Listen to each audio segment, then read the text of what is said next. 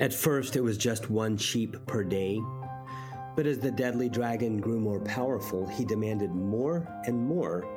Soon it was the people of Cylene themselves, so intense was his insatiable hunger, his desperate desire for more and more.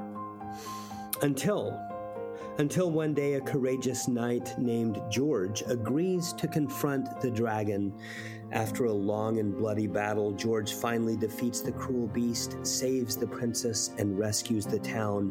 With what weapon did George slay the dragon? A spear, a lance, a sword? Maybe, just maybe, the dragon was slain by love.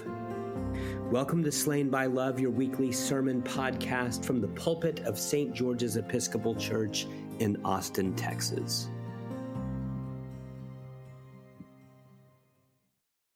Gather before me my loyal followers, those who have made a covenant with me and sealed it with sacrifice. In the name of the living God, Father, Son, and Holy Spirit, Amen. Please be seated and good morning.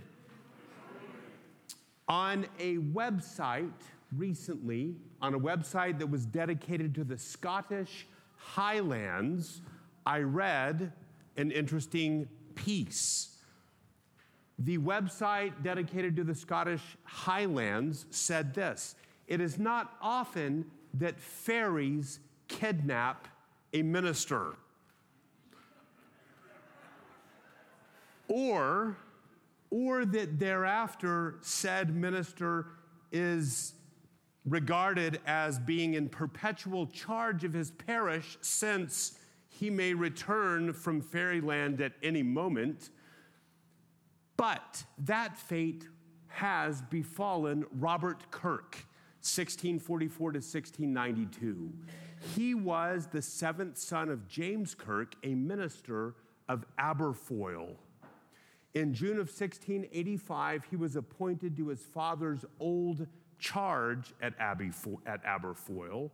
In both parishes, he studied his parishioners' beliefs, especially beliefs about fairies, close quote. Reverend Kirk went on to publish an interesting little book about his parishioners' beliefs, specifically their very real belief in fairies, the title of the book, The Secret Commonwealth of Elves, Fauns, and Fairies. Oh, a copy of which I just happen to have right here. The most arresting feature of the book is the plain, straightforward seriousness with which the author uh, describes the fairies. To his mind, the fairies of the Scottish Highland are no mere mythological fantasies. They are as real as the nose on your face, indeed, as real as the nose on my face, even if, even if less conspicuous.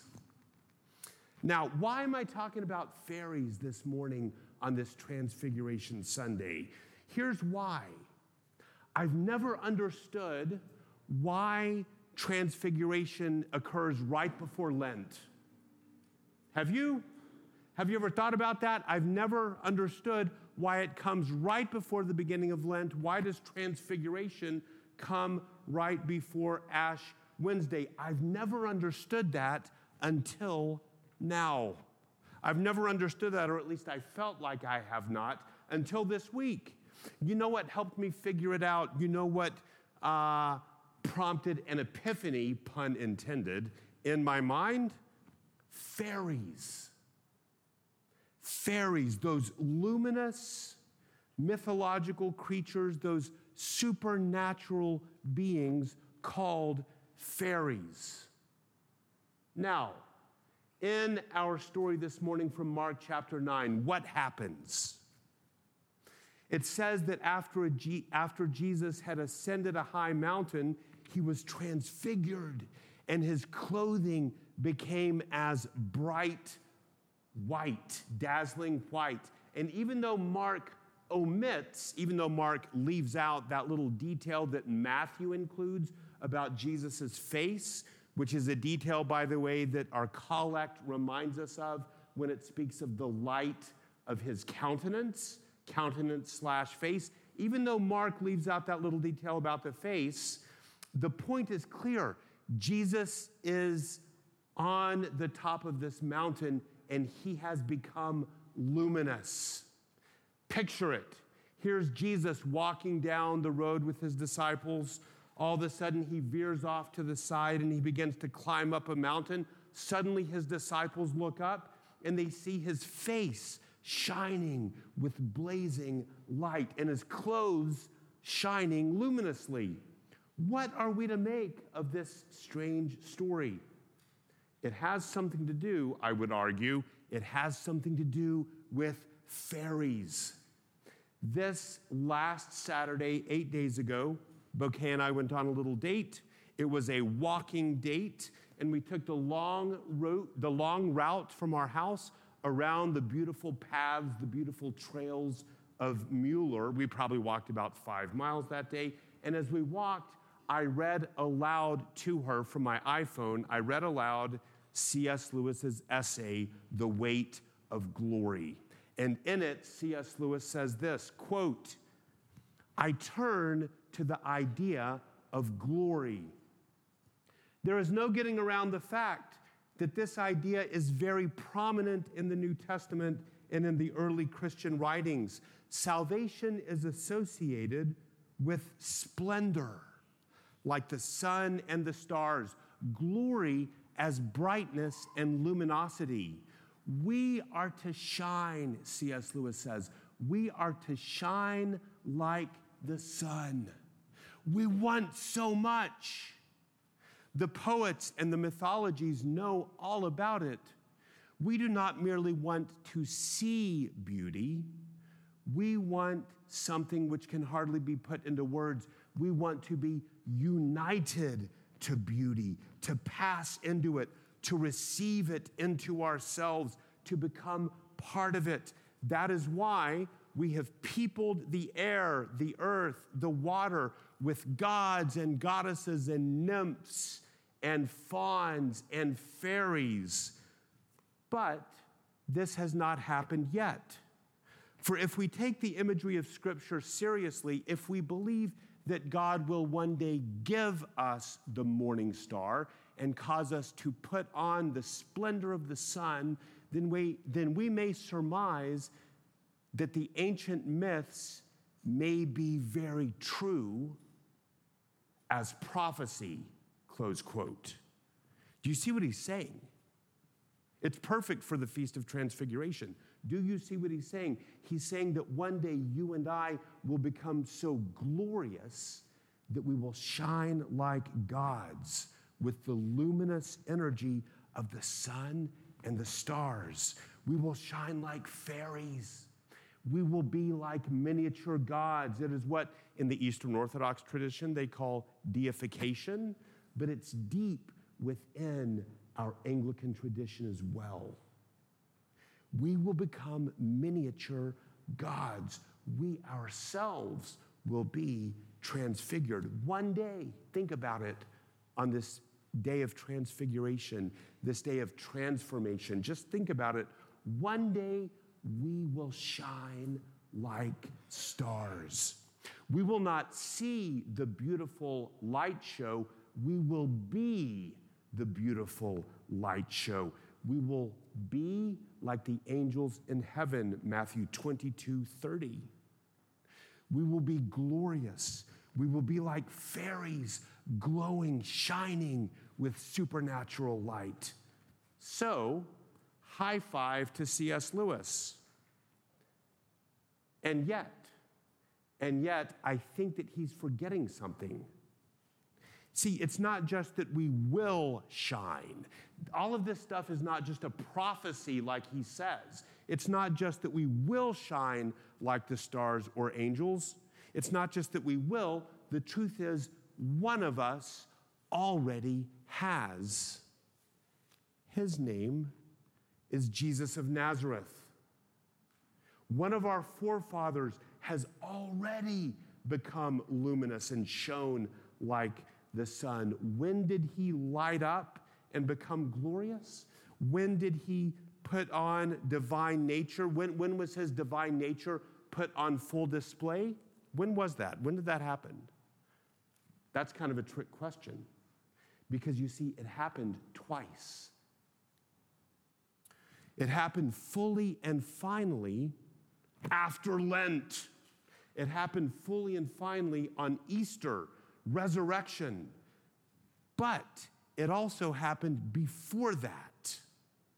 It happened in a preliminary way, in a foreshadowing way on the Mount of Transfiguration. See, Lent is bookended. Lent is bookended by two great lights, two great glories. On one side of Lent, you have resurrection slash Easter, but on the other side, you have transfiguration. Transfiguration foreshadows Easter. Would you like to experience transformation? Would you like to experience transfiguration? Would you like to become glorious? How can we achieve that? How can we become glorious? How can we enter into the Zoe life of God, the indestructible life of God? The answer is Lent. Lent is our roadmap to Easter, to glory, to resurrection. And that is why Transfiguration comes right before Lent. It's as if we are beginning with the end in mind. It's a preview of Easter, it is a preview of glory. That's what we're doing on this Transfiguration Sunday. We're beginning with the end in mind. What is the end? Easter, resurrection, bodies and lives that pulse and pulsate with the life, the love, the energy of God. That is the end. But today, on Transfiguration Sunday, we begin with the end in mind. We begin with a preview, a preliminary glimpse of our destiny, our glorious future of resurrection life.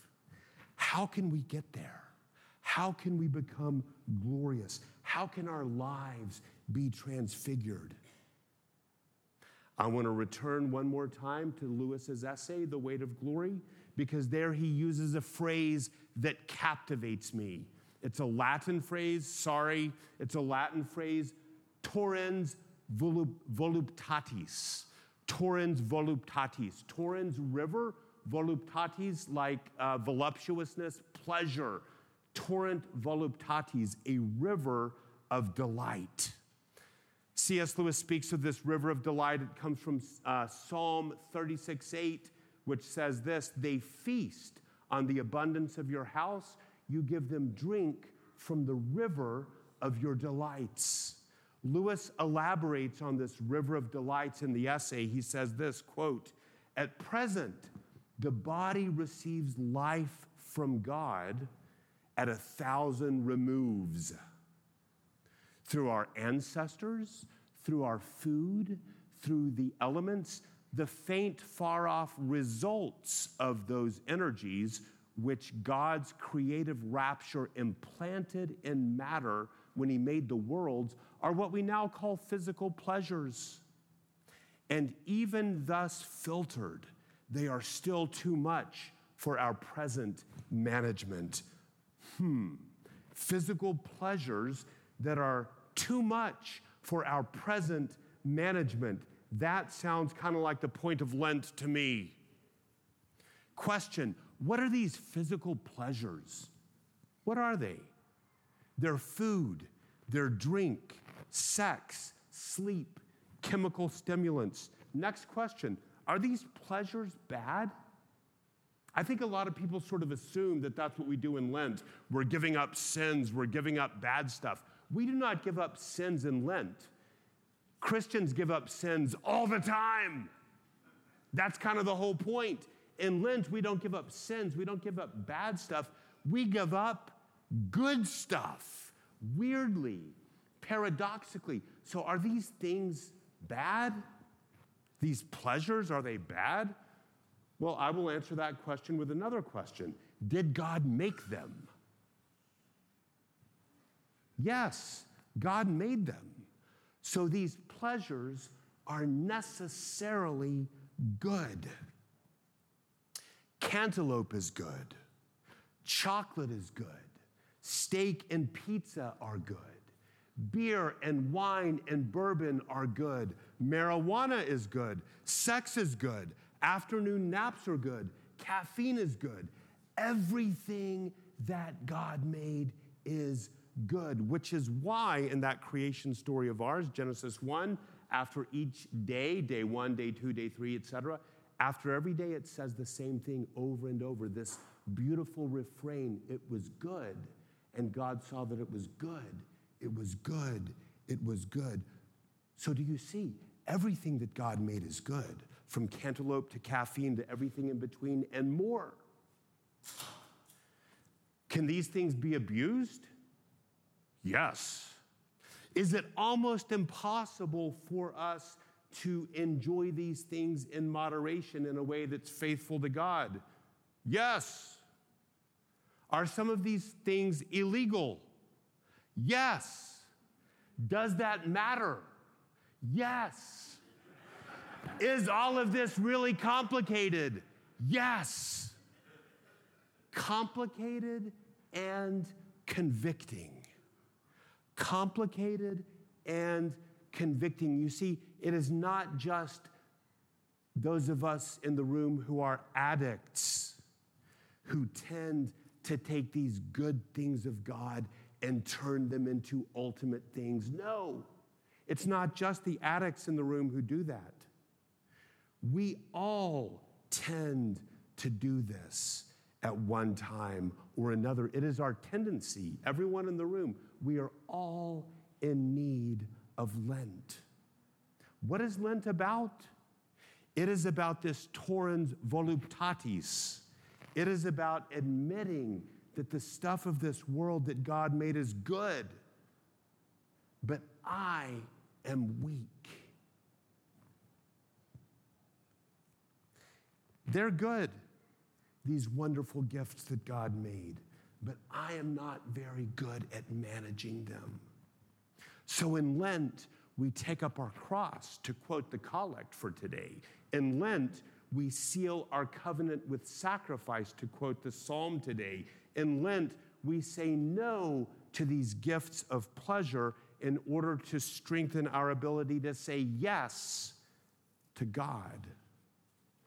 In Lent, we strive to say yes to God to the giver of the gifts by saying no to the gifts themselves, no to chocolate, no to sex, no to bourbon.